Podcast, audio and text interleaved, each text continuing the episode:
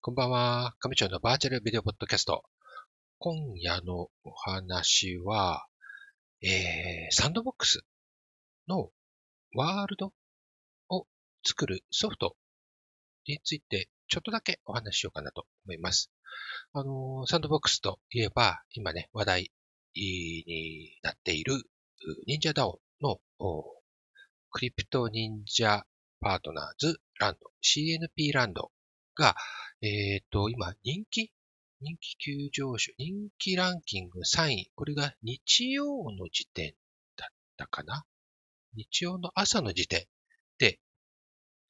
えー、運営さんの方で、今現在3位になっていますというね、お知らせをツイートで見かけました。えー、コミュニティのね、えー、池原さんのコミュニティ、えー、忍者ダオの皆さんがね、退去して押し付けて、わーっとみんなでゲーム一気にやったっていうのが多分あったと思うんですけど、うん、で、ちょっとね、遊んだ後、他のワールドに行ってみたり、まあもちろんこの CNP ランドというメタバースの方でも概要欄とかいろいろ見てると、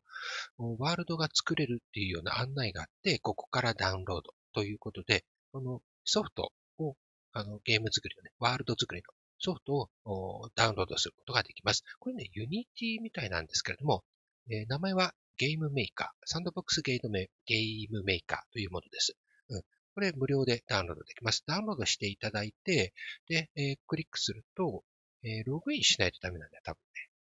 今、クリックしちゃったんで ログインしなきゃいけないんだけど、うん、あまあ、要は、あの、その自分のね、サンドボックスのアカウントの認証をした後、そのままね、自分のアカウントから、えー、これをね、使うことができます。まあまあ、別でやっても多分いいでしょうけれども、まあ、後々ね、これあの、その、えー、仮想通貨との連携が必要だったりするので、まあ、ログインはね、もともと使ってるユーザーアカウントでしておいた方が後々便利だと思うんですけど、うん、ちょっとね、キーボードの操作があ他のものとね、やっぱりまた違っているので、いろいろ触るとね、ごっちゃになってしまってわかんなくなっちゃうんですよね。今私はロブロックスを中心にね、このワールド作りや勉強してるんですけども、うん、そこに至る前に、まずはその、えー、パーツですね。いろんなワールドに持っていくためのパーツ作り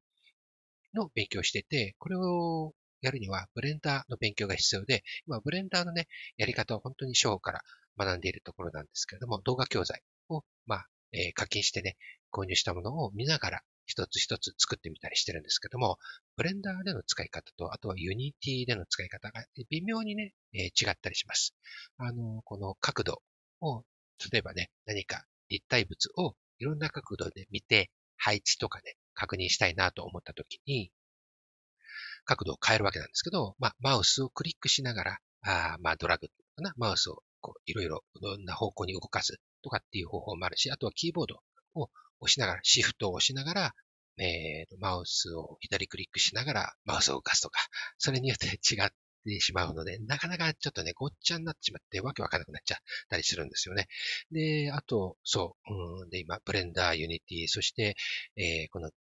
Sandbox Game Maker を触ってみたりするともうやっぱり わかんなくなっちゃいますね。で、ここのところ触れてないんですけど、直接この Roblox の方もワールドを作るためのソフト、えー、 Roblox Studio というものがあるんですけども、ここでもまたちょっと微妙に違っているので、うん、ブレンダーで作った時のその3次元 3DCG ですから、X、Y、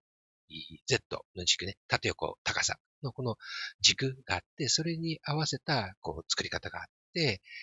えば横方向にこれだけ伸びているとか、こうどこから見た図案で、えー、こう制作されているかっていうのが設定が最初にあったりするんですけども、うん、ここの設定が違っているともう全然ちゃんとアップロードできなかったり、えー、するので、なかなかちょっとね、難しいですね。どれか一つに絞った方がやっぱりいいのかもしれないんですけれどもね。うん。で、そう、その、ブレンド、ブレンダーなんですけども、ブレンダーで作ったものを、この Roblox Studio から、その自分が作っている途中のワールドに、こう、アップロードね、パーツとして、まあ、準備して入れることができるんですけども、うん。ここの辺のところのね、ちょっと、操作がね、いまいちちょっと あ詰まってますかね。うん。もともとその制作する途中でも、うん、この、例えば、えっ、ー、と、線を入れて、そこから輪切りにするとかっていう方法があって、これをね、やると、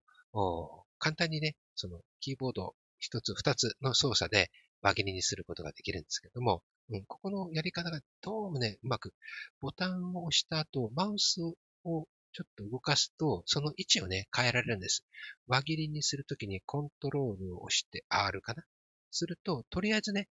えー、見本のための線がスッと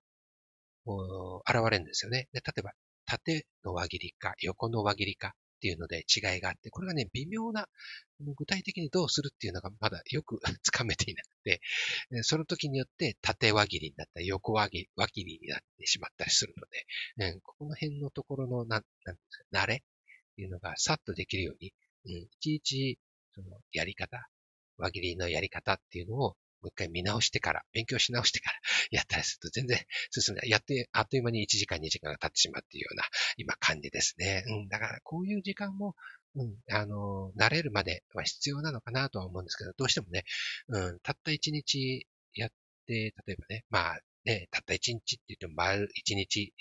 時間をかけるわけではられるわけではないので、ほんのね、1、2時間だったりするんで、うん、その時間で、えー、結局何も成果というか、どれか一つが完璧にできたっていうものがなかなかないと、ついついなんか焦ってしまったりっていうのもあるんですよね。うん、なかなか、そう、学校の勉強とかっていうのもまたね、えー、1ページ1ページっていうのは時間がかかったりするけど、この 3DCG でも、やっぱりね、一つ一つ覚えて、それを実際にさっとこう読み返したり、資料を見ながらではなく、動画を見ながらではなく、さっと自然に手が動くっていうのになるまでっていうのは、何回も繰り返さないと、時間をかけないとやっぱり、うん、なかなか覚えられないかなと思っています。まあ、とはいえね、えー、少しずつ、まあ、覚え